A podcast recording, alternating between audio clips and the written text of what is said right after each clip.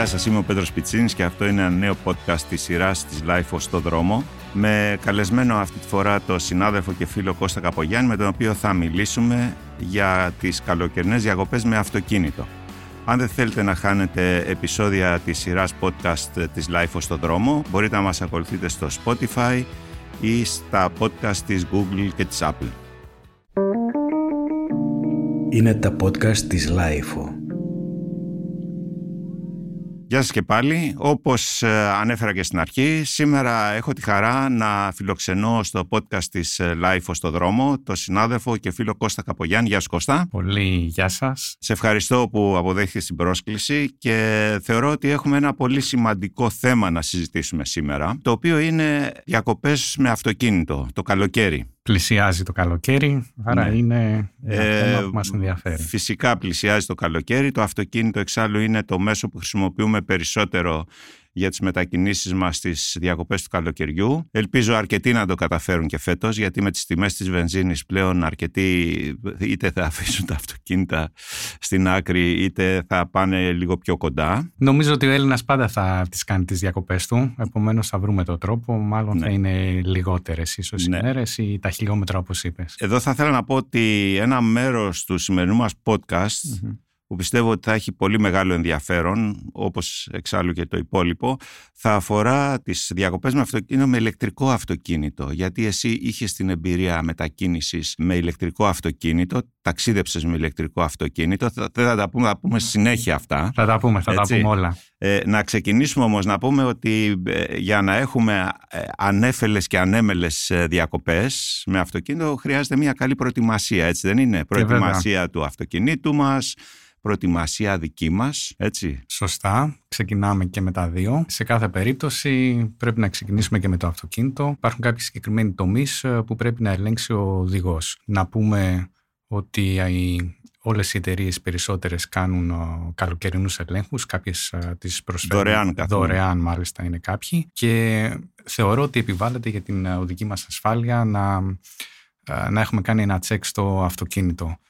Να πούμε τι περιλαμβάνει αυτό. Να πούμε περιληπτικά Σωστά. Θα πούμε ότι θα πάμε εκεί πέρα στο συνεργείο, εξισοδοτημένο, εξειδικευμένο τι θα είναι και θα κάνει ε, έναν έλεγχο στον κινητήρα, γιατί ο έλεγχος στον κινητήρα δεν θα μας αφήσει και στον δρόμο. Πρέπει τα, να τα υγρά προφανώς, έτσι. Θα είναι τα λάδια του, θα είναι τα υγρά του, ε, θα είναι τα φρένα του, βεβαίως, βεβαίως, αλλά και. Τα φώτα. Πολύ σημαντικό να λειτουργούν όλα τα φώτα. Τα λάστιχα να είναι σε καλή κατάσταση. Τα λάστιχα είναι κάτι πάρα πολύ σημαντικό. Είχαμε κάνει κι εμείς ε, δοκιμές παλαιότερα να, να, να, να, διευκρινίσω εδώ το εμείς σημαίνει ότι ο Κώστος Καπογιάννης είναι διευθυντής σύνταξης ε, του περιοδικού και του site Ότο Τρίτη. Σωστά, σωστά. Και κάνουν κατά καιρούς ε, καταπληκτικά αφιερώματα. Ευχαριστούμε πολύ. Μεταξύ των οποίων και αυτό που ανέφερες, δηλαδή κατά καιρούς που είπες. Κατά ότι... καιρούς λοιπόν έχουμε κάνει δοκιμή και έχουμε δει πόσο ok είναι αυτοκίνητο ε, αν έχει ξεφούσκω τα λάστιχα πόσο παραπάνω καίει, αλλά και πώς φρενάρει. Και έχουμε δει ότι με ελάχιστη λιγότερη πίεση στα ελαστικά μπορεί να κάνεις και δύο μέτρα παραπάνω να φρενάρεις, το οποίο δύο μέτρα ε, μπορεί να ακούγεται μικρό, δεν είναι τίποτα, αλλά για φαντάσου να... Είναι η διαφορά από ατύχημα και μη ατύχημα, έτσι. Μπράβο, πολύ σωστά. Και μετά και κατανάλωση, το να αυξάνεται η κατανάλωση 5% στα χι χιλιόμετρα. Και με τις σημερινές τιμές των καυσίμων. Με, με 2,5 ευρώ τη βενζίνη πλέον έχει αντίκτυπο ναι. στην ε, τσέπη μας αυτό. Να, να, να, πούμε εδώ Κώστα ότι πολλοί οδηγοί δυστυχώς έχουν ε, την εντύπωση ότι ε, εντάξει μωρέ το καλοκαίρι δεν πειράζει, μπορώ να κινούμε φθαρμένα λάστιχα και θα τα αλλάξω το, το φθινόπωρο. Μέγα λάθος. Για να, ναι, είναι μέγα λάθος διότι είναι σε βάρος της ασφάλειας αυτό και μπορεί να τους κοστίσει πολύ πολύ ακριβότερα αυτή η ιστορία. Όπου στην Ελλάδα εγώ θα συμπληρώσω ότι οι θερμοκρασίες της ασφάλτου είναι υψηλές και, και η άσφαλτος σαπούνι όπως τη λέμε ε, το οποίο είναι ακόμα χειρότερο. Χειρότερο είναι... συνδυασμός, έτσι. Ε, ναι, δηλαδή... ναι. Λοιπόν, κάνουμε λοιπόν καταρχάς τον ε, προληπτικό μας έλεγχο που πρέπει να γίνεται έτσι κι αλλιώς, αλλά ειδικά πριν τις καλοκαιρινές διακοπές του αυτοκινήτου μας. Πολύ σωστά. Μετά προφανώς πρέπει να προγραμματίσουμε το, τη διαδρομή μας, έτσι, να μην βρεθούμε δηλαδή ξαφνικά τελευταία στιγμή να ψαχνόμαστε πώς, πώς κλπ. Πρέπει να γίνει ένας καλός προγραμματισμός, να ξέρουμε πού θα σταματήσουμε, πότε θα ξεκινήσουμε να είμαστε ξεκούραστοι. Να είμαστε ξεκούραστοι, να μην έχουμε άγχος. Πολλοί μπορεί να ταξιδεύουν και να έχουν στις 10 η ώρα να προλάβουν το πλοίο. Δεν χρειάζεται να φύγουμε και να είμαστε στο παραπέντε. Ε, να έχουμε σχεδιάσει και το απρόοπτο ή να να ξεκουραστούμε κάπου. Είναι πολύ, πολύ σημαντικό αυτό. Έτσι, οπότε θέλει ένα καλό προγραμματισμό και το ταξίδι, η διαδρομή μας δηλαδή με το αυτοκίνητο. Βεβαίως θέλει μια σωστή μέθοδο φόρτωσης. Κάποιοι τα, τα, τα πετάνε όπως να είναι πίσω, το βλέπουμε συχνά στους αυτοκινητοδρόμους. Ναι, και κατά καιρούς βλέπουμε στα social media διάφορες εικόνες και ναι. τρελαινόμαστε. Φορτώνουν πάνω στις ε, οροφές. Α, άλλου, άλλους δύο ορόφους ναι. από πάνω στην ε, οροφή. Ναι. Προφανώς είναι πολύ σημαντικό εγώ θα έλεγα ε, να βλέπουμε, να, να μην έχουμε πράγματα πίσω στην ε, εταζέρα. Γιατί ορατότητα λοιπόν. Να έχουμε ορατότητα και δεν είναι μόνο η ορατότητα. Φανταστείτε σε μια περίπτωση ξαφνικού φρεναρίσματος το να φρενάρεις και να έχεις ε, ένα κουτάκι χαρτομάτιλα. Δηλαδή αυτό αν σε χτυπήσει με δύναμη μπορεί να είναι να σε τραυματίσει. Φυσικά δενόμαστε σε όποια θέση και να καθόμαστε και αν είναι παιδιά σε ειδικά παιδικά καθισματάκια. Βεβαίως. Αυτό είναι απολύτως απαραίτητο, αυτονόητο και αναγκαίο. Το τονίζουμε. Δεν υπάρχει δηλαδή, α, δεν με ενοχλεί η ζώνη, την περνάω κάτω από τη μασχάλη ή οτιδήποτε άλλο. Ήταν ένα άρθρο που είχαμε γράψει και είχε τίτλο Δολοφόνο στο πίσω κάθισμα για τους επιβάτες που δεν ε, έχουν δεθεί με τη ζώνη τους. Οι δυνάμεις που ασκούνται είναι, δεν τις βάζει ο ανθρώπινος νου. Δηλαδή... Φυσικά πολλαπλασιάζεται το βάρος μας επί της ουσίας και κινδυνεύει βέβαια ακόμη και αυτός που είναι δεμένος και κάθεται μπροστά. Βεβαίως. Γιατί πέφτει πάνω του αυτός που δεν έχει δεθεί, κάθεται πίσω και εκτοξεύεται πάνω του και τον τραυματίζει τραυματίζονται και οι δύο και θα πρέπει να το δούμε αυτό πάρα πολύ. Όσον αφορά βέβαια, επειδή μιλάμε για τους επιβάτες, θα ήθελα να πω ότι στις ε, μεγάλες, στις μακρινές διαδρομές, στα ταξίδια, όταν ταξιδεύουμε με παιδιά, θα πρέπει να έχουμε και κάποια απασχόληση. Έχεις δίκιο σε αυτό. Ανάλογα με το παιδί, πρέπει να βρεις και τους τρόπους να το απασχολήσεις. Υπάρχουν κάποια παιχνίδια που μπορείς να κάνεις. Εγώ θυμάμαι όταν ήταν ε, τα δικά μου πιτσιρίκια, πολλά χρόνια πριν, παίζαμε κάποια παιχνίδια με τις πινακίδες. Τώρα έχουμε το τάμπλετ βέβαια, να είναι ναι, Ναι, Τώρα έχουμε το τάμπλετ, έχουν το τάμπλετ και απασχολούνται. Αλλά σε κάθε περίπτωση πρέπει να τους δίνεις χρόνο να ξεκουραστούν. Ναι, να βλέπουν τη διαδρομή με τις πινακίδες, να κοιτάνε, να είναι καλά δεμένα, να, να είναι δροσερά πίσω. Δεν αναφερθήκαμε τόσο στο πώς ταξιδεύουμε ε, με το air condition. Θα μας τα πεις ε, εσύ αυτά, γι' αυτό είσαι εδώ. Να βάλω air condition ή να έχω τα παράθυρα ανοιχτά. Είναι μια ερώτηση που μας κάνουν συχνά κάποιοι. Εγώ με τις άποψεις ότι πρέπει να έχεις το air condition δεν κερδίζεις κάτι σε κατανάλωση και απέναντίας κερδίζεις την ησυχία σου και την ε, δροσιά σου, τα αντανακλαστικά σου, γιατί φαντάσου να οδηγάει κάποιος, να ζεσταίνεται, να υδρώνει. Μόνο και μόνο ο οργανισμός του δεν έχει τα ίδια αντανακλαστικά με το να οδηγάει σωστά, σε σωστές συνθήκες. Φυσικά αποφεύγουμε βέβαια όσο γίνεται να πέφτει πάνω μας το air condition όταν είμαστε ειδικά υδρωμένοι. Βεβαίως. Και επειδή ανέφερες και αυτό περί υδρότα και θα ήθελα εδώ να αναφέρω ότι πρέπει να κάνουμε και διαλύματα. Δηλαδή κάποιοι το πάνε σε ρί, είτε γιατί βιάζονται, είτε γιατί θεωρούν ότι δεν κουράζονται. Το σωστό είναι κάθε δύο-τρεις ώρες. Ναι. Να είμαι ειλικρινής. Τώρα δεν ξέρω πόσοι το κάνουν. Εξαρτάται και από τη διαδρομή. Σε μια διαδρομή τριών ωρών, τεσσάρων, ίσως να την κάνουν και μονορούφοι κάποιοι. Εγώ δεν είμαι από αυτούς. Σε κάθε περίπτωση πρέπει να σταματάμε. Πρέπει να σταματάμε να. Να σταματάμε τουλάχιστον μισή ωρίτσα. Αν γίνεται να κάνουμε και ένα ξεμούδιασμα, λίγο περπάτημα, κάποιες ασκήσεις. Είναι πολύ σημαντικό γιατί αναζωογονούμαστε, παίρνουμε δυνάμεις. Δυστυχώς κάτι που πολλοί κόσμοι δεν αντιλαμβάνεται είναι ότι η κούραση έρχεται ύπουλα. Μας καταλαμβάνει ύπουλα. Δεν το καταλαβαίνουμε και όταν έχει συμβεί το κακό το παίρνουμε είδηση. Σωστά. Σωστά. Είναι η ναι. στιγμή. πρέπει τη στιγμή πρέπει, πρέπει να αντιδράσεις σωστά. Και για να αντιδράσεις σωστά, πρέπει να έχεις κάνει όλα αυτά τα προληπτικά μέτρα να τα έχουμε να τα έχουμε κάνει από πριν. Καλό είναι να αναφερθούμε λίγο. Θα ήθελα να μου πεις ορισμένα από τα πιο συνηθισμένα και πιο χοντρά σε εισαγωγικά λάθη που κάνουμε όταν οδηγούμε στους αυτοκινητοδρόμους και στην πορεία να αναφερθούμε λίγο και στην οδήγηση στο επαρχιακό δίκτυο γιατί έχουμε με ένα αξιοπρεπές πλέον δίκτυο αυτοκινητοδρόμων αλλά δεν φτάνουμε μέχρι την πόρτα του ξενοδοχείου ή του εξοχικού ή εκεί που, του προορισμού μας τέλος πάντων οπωσδήποτε μόνο με αυτοκινητόδρομο. Θα χρησιμοποιήσουμε σε πολύ μεγάλο βαθμό μερικές φορές και το επαρχιακό, δίκτυο. δίκτυο Ξάλλου κάποιοι το κάνουν ήδη σε μεγαλύτερο βαθμό για να αποφύγουν και τα ακριβά διόδια. Ισχύει. Σε κάποιες ναι. περιπτώσεις ίσως και να αξίζει να γλουτώσεις ένα διόδιο και να απολαύσεις τη διαδρομή. Ανάλογα την διαδρομή που θα κάνεις, θα πω εγώ. Για πες λοιπόν, ποια είναι κατά την άποψή σου κάποια λάθη συνηθισμένα που βλέπουμε κάνουν οι οδηγοί στου αυτοκινητοδρόμου. Να ξεκινήσουμε με την υπερβολική ταχύτητα. Ναι. Εντάξει, δυστυχώς ε, συνεχίζουμε κάποιοι και οδηγούν πάνω από τα όρια. Θεωρώ ότι δεν έχει τι να πεις. Δηλαδή, τα όρια είναι όρια. Πρέπει να πηγαίνεις με τα όρια. Από εκεί και πέρα, ένα άλλο που εμένα με εκνευρίζει πραγματικά είναι η ΛΕΑ. Το να υπάρχουν περιπτώσεις. Παράνομη χρήση της λωρίδας έκτακτης ανάγκης. Ε, ναι. Ε, ναι. Και... Κατά καιρούς γίνονται βέβαια διάφορες εξορμήσεις της αστυνομίας με ελέγχους κλπ. Οι, οποίες, ε, οι οποίοι έλεγχοι μετά σταματούν, διακόπτονται, είναι λίγο σαν τον κορονοϊό που πάει και έρχεται. Και κάποια στιγμή, δηλαδή, αν δεν το εμπεδώσουμε όλοι πόσο σημαντικό και κρίσιμο είναι, ειδικά στην περίοδο διακοπών. Έχουμε θανάτους, πολλούς θανάτους κάθε χρόνο από δυστυχήματα που γίνονται στη Λέα. Και ήθελα να. πρόσφατα είχαμε.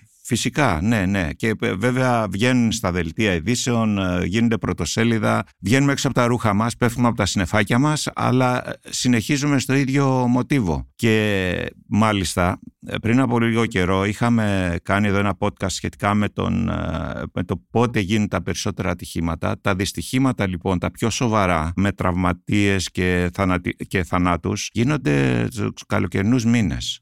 Όταν δηλαδή η κυκλοφορία από τα κέντρα των πόλεων μεταφέρεται στην περιφέρεια και κυρίως στα νησιά. Έχουμε περιοχές που έχουμε πάρα πολλά ατυχήματα, δυστυχήματα δηλαδή με νεκρούς κλπ. Και εκεί λοιπόν χρειάζεται μια ιδιαίτερη προσοχή. Γι' αυτό είπα, ας πούμε, έχουμε τους αυτοκινητοδρόμους που προανέφερες, πούμε, έχουμε τη Λέα εδώ, την ταχύτητα.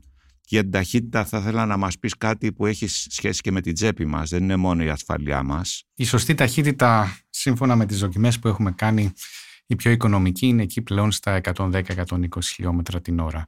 Από εκεί και πέρα, οτιδήποτε παραπάνω έχεις κατανάλωση παραπάνω, επομένως το σκέφτεσαι. Χωρίς να έχεις και κάποιο σημαντικό όφελος στο χρόνο. Αν κάτσεις και το καλοσκεφτείς, θα είναι σε μια διαδρομή να κερδίσεις 5 λεπτά, 10 ναι. λεπτά. Έχει νόημα, έχει νόημα δηλαδή να θέσει τη ζωή σου κίνδυνο για 5 λεπτά; Ε, φύγε, φύγε πέντε λεπτά νωρίτερα από το σπίτι σου. Τα οποία μπορείς να τα χάσεις και στα διόδια, αν πας στη λάθος σειρά, έτσι. Πολύ σωστά. πολύ. πολύ γρήγορα μπορεί να χάσεις αυτά τα ελάχιστα λεπτά που έχεις κερδίσει. Πατάς τον γκάζι και πας και, και μετά βρίσκεις και περιμένεις την ουρά στα διόδια. Δεν έχεις κερδίσει απολύτως τίποτα. Εντελώς, εντελώς. Ένα άλλο που θα ήθελα εγώ να τονίσω είναι δεν υπερβαίνουμε τις δυνάμεις μας. Δηλαδή, δεν χρειάζεται, δεν είμαστε ραλίστες στον δρόμο. Πηγαίνουμε σύμφωνα με, τα, σύμφωνα με τις δυνάμεις μας, τις οδηγικές εννοώ, ικανότητες. Δεν χρειάζονται ακρότητες. Όταν έχει κίνηση, έχει κίνηση. Δεν, δεν έχει νόημα να, να μπαίνεις ε, στη διαδικασία να προσπερνάς, να προσπερνάς. Δεν θα κερδίσεις πάλι τίποτα. Πρέπει να είσαι ήρεμος. Όσο πιο ήρεμος είσαι, τόσο πιο πολύ θα κερδίσεις ε, τελικά. Προσπερνάς, προσπερνάς, είπες. Είπες τη μαγική λέξη λοιπόν την προσπέραση, η οποία στον αυτοκινητόδρομο είναι σαφέστατα μια πολύ πολύ ασφαλέστερη υπόθεση και διαδικασία, αλλά στο υπαρχιακό δίκτυο είναι μια πολύ πιο επικίνδυνη διαδικασία που απαιτεί ακόμα μεγαλύτερη προσήλωση, ε, προσοχή και συγκέντρωση. Δεν προσπερνάς εκεί που δεν πρέπει. Ναι. Τελεία. Καταρχάς υπάρχει μια σήμανση στους δρόμους που πρέπει να αντιτηρούμε αυτή τη σήμανση όσο και αν μας φαίνεται αστεία σε μερικές περιπτώσεις ή παράλογη, αλλά κάποιο λόγο έχουν. Ναι, ναι σε κάποιες περιπτώσεις. Μπορεί, αλλά συνήθως υπάρχει κάποιος λόγος που υπάρχει συνεχόμενη διαχωριστική γραμμή και όχι διακομμένη. Άρα λοιπόν ένα, μια ένδειξη, μια καθοδήγηση αν το θέλουμε είναι η σήμανση του δρόμου, η διαγράμμιση. Από εκεί και μετά βεβαίως είναι η λογική μας. Έτσι. Και το να σκέφτεσαι το τι μπορεί να μου συμβεί. Είναι καλό να το σκεφτόμαστε αυτό, δηλαδή τι μπορεί να μου τύχει. Δηλαδή, οδηγάμε, οδηγάμε και ανα πάσα στιγμή στο υπαρχιακό, υπαρχιακό δίκτυο να πεις: εδώ μπορεί να μου πεταχτεί ένα σκύλος, μια γάτα, ένα άλλο ζώο ή να είναι κάποιος ποδηλάτης. Πρέπει να έχουμε στο νου μας και αυτές τις περιπτώσεις. Τρακτέρ, πολλά με αγροτικές δουλειές, ε, πολλά αγροτικά μηχανήματα. Το οποίο θα σου βγει ξαφνικά και εκεί στο ξαφνικά τα 10 χιλιόμετρα παραπάνω μπορεί να είναι μοιραία. Επομένως, προσέχουμε, προσέχουμε. Ακριβώς. Αυτό ξαφνικά είναι γιατί ε, υπάρχουν πολλά σημεία τυφλά που δεν έχουμε ορατότητα. Άρα λοιπόν εκεί πρέπει και να κόβουμε ταχύτητα. Πρέπει να είμαστε πάντα να έχουμε στο μυαλό μας αυτό που είπες. Ότι δηλαδή πίσω από μια στροφή μπορεί να υπάρχει ένα εμπόδιο. Ένα αυτοκίνητο που έχει μείνει ακινητοποιημένο. Ένας ποδηλάτης που να πηγαίνει στο δρόμο αναγκαστικά γιατί δεν υπάρχει ποδηλατόδρομος. Πρέπει να είμαστε λοιπόν πάντα προετοιμασμένοι ότι κάτι μπορεί να υπάρχει μπροστά μας που δεν το βλέπουμε. Και κρατάω αυτό που είπες στο ακινητοποιημένο, μπορεί να χρειαστεί να κινητοποιηθούμε, είτε θα είναι ΛΕΑ είτε θα είναι επαρχιακό δίκτυο, να πούμε ότι υπάρχει και ένα τριγωνάκι στο αυτοκίνητο, το οποίο δεν το βάζουμε 5 μέτρα πίσω, ε, αλλά πρέπει να είναι σε σωστό σημείο τοποθετημένο ώστε να το δουν οι άλλοι οδηγοί και να προλάβουν να σε δούνε. Καταρχάς, καλό είναι να υπάρχει το τριγωνάκι, γιατί έχουμε δει κατά καιρούς στους δρόμους που βάζουν ό,τι θέλεις πίσω. Αν βάζουν, αν φιλοτιμηθούν και βάλουν από καδρόνια μέχρι μπιτόνια μέχρι οτιδήποτε. Και επειδή ανέφερε το τριγωνάκι, καλό είναι να πούμε ότι το τρίγωνο ασφαλείας και άλλα πράγματα μπορεί να μας φανούν χρήσιμα, όπως για παράδειγμα αν χρειαστεί να αλλάξουμε λάστιχο ή οτιδήποτε άλλο, θα πρέπει να είναι σε θέση στο port παγκάζ εύκολα προσβάσιμη.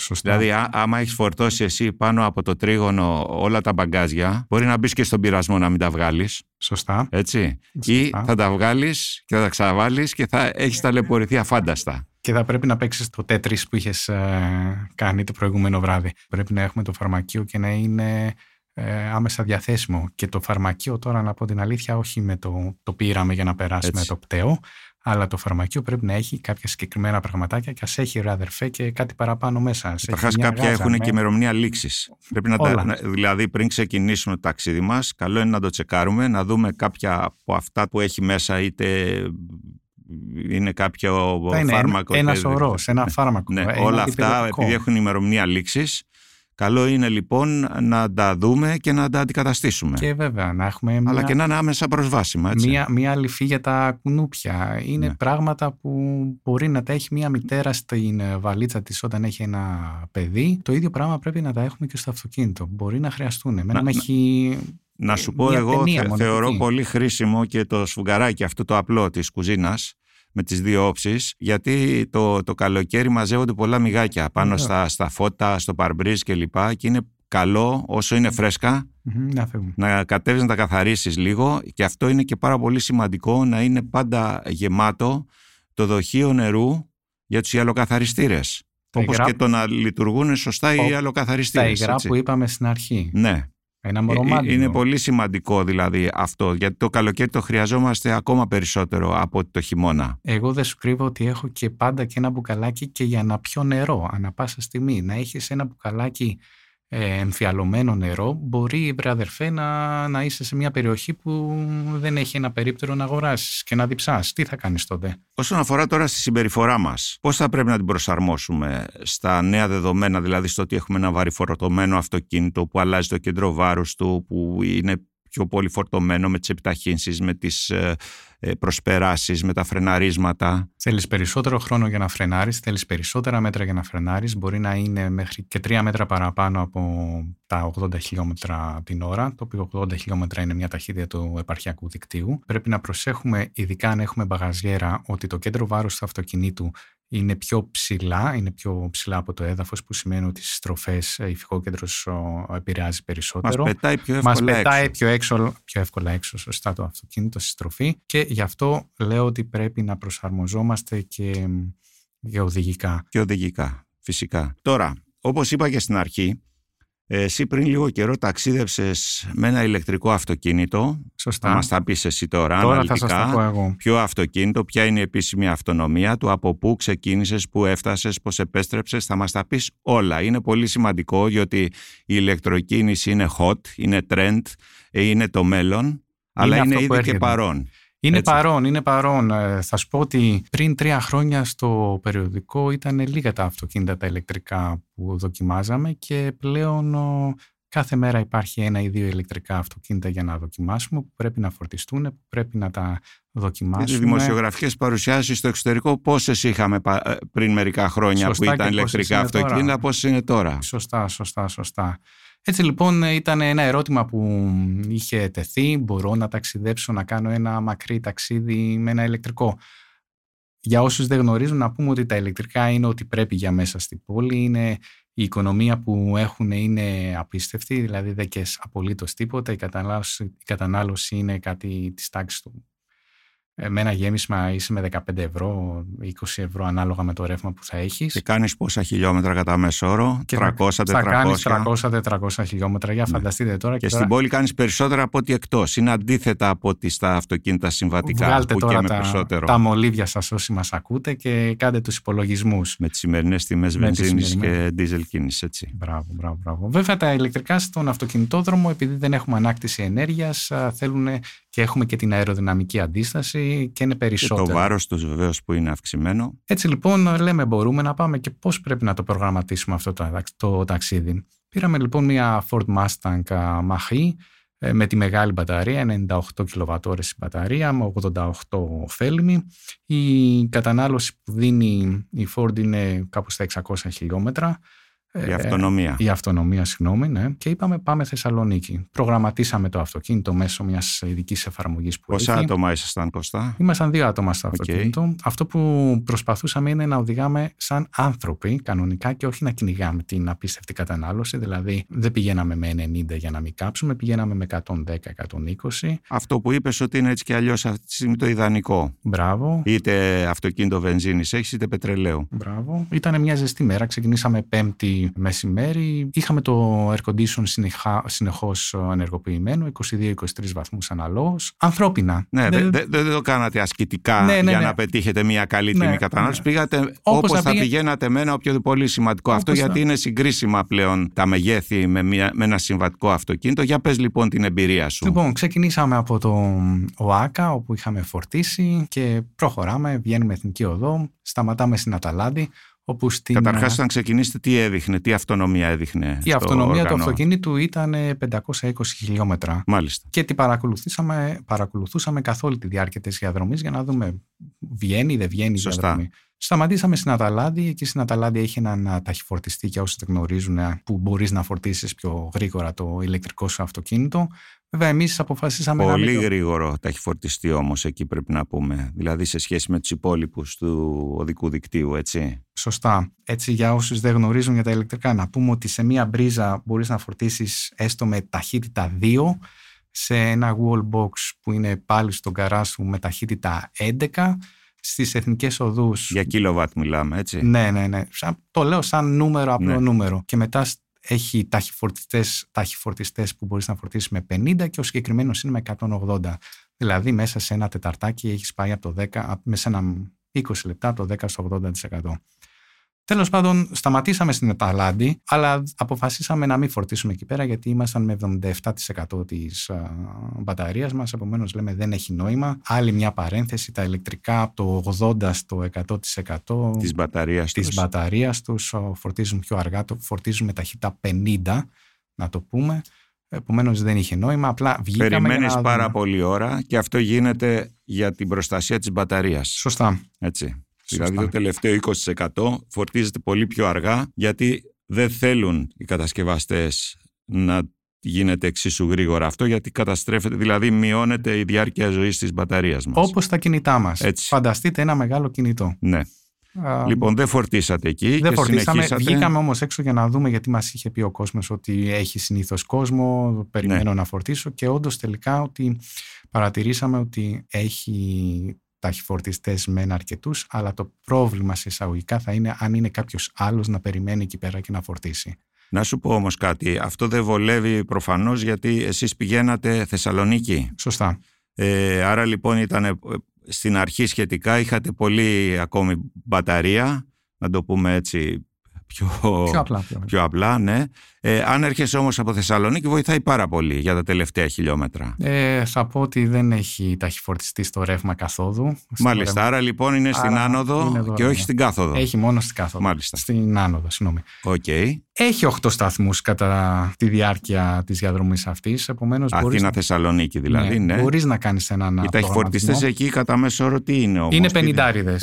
Είναι πενηντάριδες. Το οποίο να πούμε ότι θα πρέπει να περιμένει, αν δεν περιμένει κάποιος άλλος, θα πρέπει εσύ να κάτσεις γύρω στα 40 λεπτά. Για να το πετύχεις. Εντάξει, είναι μια normal, Θεωρώ ε, ότι- ένας normal χρόνος για να κάνεις ένα διάλειμμα, Θεωρώ ναι. μια στάση για ένα ταξίδι που πρέπει έτσι κι αλλιώς να κάνεις. Προσωπικά αυτό που είπα είναι ότι ναι, εγώ έτσι κι αλλιώς, παιδιά, θα σταματούσα. Επομένως, μισή ώρα. Τι μισή Πώς ώρα. τέσσερα σταματήσατε τελικά; Σταματήσαμε στο Κορινό, στα ΣΕΑ του Κορινού, ε, λίγο πριν τη Θεσσαλονίκη ουσιαστικά. Θα σας έβγαζε το αυτοκίνητο, επειδή είπες, ε, έγραφε 520 στην αρχή. Το η Θεσσαλονίκη είναι 505-510. Το, το τρίπε λέγει ότι θα μας έβγαζε, αλλά Ναι. έχει νόημα να κάτσεις να το... ε, να μπει στη Θεσσαλονίκη και μετά να πρέπει να ψάξεις κάτι Όχι, όχι, ρωτάω από περιέργεια. Μα, θα μας έβγαζε κανονικά, απλά δεν είχε λογική. Άρα εφόσον λοιπόν είχαμε κοντά ανταποκρίνεται η ένδειξη που σας έδινε το αυτοκίνητο με την πραγματικότητα. Σωστά. Αυτό ήθελα εγώ να Ναι, ναι, ναι, ναι. καταλάβω. Ήταν και το αυτοκίνητο, να πούμε ότι το συγκεκριμένο αυτοκίνητο έχει και μια μεγάλη μπαταρία. Σωστά. 98. Δε- δεν είναι απολύτως ενδεικτική η Mustang Mach-E. Έτσι, τα, τα περισσότερα ηλεκτρικά αυτοκίνητα έχουν ελαφρά χαμηλότερη αυτονομία. Σωστά. Οπότε εκ των πραγμάτων θα πηγαίνετε ίσως και νωρίτερα. Θα πηγαίναμε να κάνετε νωρίτερα μια με, φόρτιση. με κάποιο άλλο ηλεκτρικό αυτοκίνητο με μια μικρότερη μπαταρία, με ένα μικρότερο ρεζερβουάρ, να το πούμε έτσι. Ρεζερβουάρ ενέργειας, ναι. Ρεζερβουάρ ενέργειας. Τι είναι η μπαταρία, Ναι. είναι το ρεζερβουάρ μας. Και, και μετά τέλος πάντων το γεμίσατε μισή ώρα, καθίσατε Ε, 40 καθίσαμε, λεπτά. Ναι, Να πω την αλήθεια, κοιτάξαμε και τις φωτογραφίες που είχαμε βάλει στη διαδρομή, επομένως κάτσαμε την ε, ναι. Ε, ώρα σχεδόν ε, και μετά συνεχίσαμε για το, για το τελευταίο Με μέρος. πόσα το- χιλιόμετρα πλέον; Θα σου πω ότι δεν θυμάμαι, γιατί ε, Στην απλά δεν το επιστροφή κοίταξα κάνατε καν. πάλι άλλη μια φόρτιση; Στην επιστροφή πάλι κάναμε μια φόρτιση, κάναμε στην Αταλάντη τη φόρτιση αυτή. Οκ, Ε, παρόλο ότι δεν έχετε ταχυφορτιστή εκεί, παρότι πήγατε δεν σε είχε, πιο γιατί μικρό έτσι κι αλλιώς θα κάναμε τη στάση μας. Ναι. Δηλαδή, τι είπαμε στην αρχή για την ε, οδική ασφάλεια, πρέπει να κάνεις κάποιες στάσεις. Επομένως, είχαμε προγραμματίσει ότι θα κάνουμε μια στάση εκεί. Μπορεί, αν κουραζόμασταν α, νωρίτερα, να κάναμε μια στάση κάποια χιλιόμετρα πιο πριν. Σωστά. Τώρα όμως πάνω σε αυτό ε, θα ήθελα να μας πεις λίγο για το κόστος. Αυτό ενδιαφέρει πάρα πολύ τον κόσμο, ειδικά τις σημερινές εποχές. Δηλαδή πόσο ρεύμα ουσιαστικά κάψα, τι, τι κόστισε αυτό σε ηλεκτρική ενέργεια; Η φόρτιση στους αυτοκινητοδρόμους είναι στα 0,6 ευρώ να πούμε. 0,6 0,6 κάτι Το; ψηλά. Τι το κιλοβατόρα. κιλοβάτ. Το κιλοβάτ. Κιλοβατόρα, ναι, κιλοβατόρα, ναι. Απλά γεμίζεις με 25-30 ευρώ. Άρα λοιπόν μπορούμε να πούμε ότι με 25 ευρώ ουσιαστικά είσαι Θεσσαλονίκη. Μμμ, Ναι. Έτσι. ναι, γιατί έχεις φορτίσει και από πριν στο σπίτι σου, όπου στο σπίτι Ναι. σου θα έχεις φορτίσεις με άλλες τιμές ρεύματος, με νυχτερινό ρεύμα, επομένως θα είναι πολύ πιο ε, φτηνή Ναι. η φόρτιση. Και Ναι, είναι η οικονομικό. διαδικασία φόρτισης στον αυτοκινητόδρομο χρειάζεται κάποιο app να έχεις κατεβάσει του παρόχου εκεί, φαντάζομαι. Όταν κάνεις ταξίδι λοιπόν με ηλεκτρικό πρέπει να έχεις κάνει άλλο ένα αστεράκι του προγραμματισμού να ξέρεις πού θα φορτίσεις, πού θα σταματήσεις. Αυτό και μόνο. Και Να είναι η έχεις- πάροχη, ας πούμε, ή δεν χρειάζεται; Στην Εθνική Οδό είναι μόνο ένας προς το παρόν ε, στο Αθήνα Θεσσαλονίκη που κάναμε εμείς, επομένως ένα application ε, ήταν αρκετό να το έχουμε. Βέβαια τώρα τα κινητά μας, εμείς λόγω δουλειάς έχουμε ο- όλους τους Σωστά. παρόχους. Αλλά ο κάτοχος γρήγορα θα εξοικειωθεί. Οκ, θα ήθελα τώρα κλείνοντας να μου πεις όμως την αίσθηση του ταξιδιού με το ηλεκτρικό αυτοκίνητο σε Σε- σχέση με ένα συμβατικό. Ξεκούραστο, ήσυχο, αυτόματα είναι όλα τα ηλεκτρικά αυτοκίνητα να πούμε στο σημείο αυτό. Είναι απλό, είναι εύκολο, είναι ξεκούραστο, αυτό θα πω εγώ. Ε, Θα το ξανάκανες. Ναι βέβαια. Εγώ έχω πει ότι ναι, θα έπρεπε να είναι ηλεκτρικό. Οκ, μεγάλη κουβέντα άνοιξες. Θα, την- θα τα συζητήσουμε κάποια άλλη φορά Ναι, όμως βέβαια. αυτά. Προς το παρόν θα κλείσουμε εδώ το, το σημερινό μας podcast. Σε ευχαριστώ πάρα πολύ για τη συμμετοχή σου. Εγώ ευχαριστώ. Είμαι ο Πέτρος Πιτσίνης και αυτό ήταν ένα νέο podcast της σειράς της LiFO στο δρόμο. Αν δεν θέλετε να χάνετε επεισόδιο της σειράς ε, podcast στο δρόμο, μπορείτε να μας ακολουθήσετε στο Spotify και στα podcast της Google και της Apple. Γεια σας! Ηχοληψία, επεξεργασία και επιμέλεια, φέδωνας χτενάς και μερόπικοκίνη. Ήταν μια παραγωγή της Lifeo. Είναι τα podcast της Lifeo.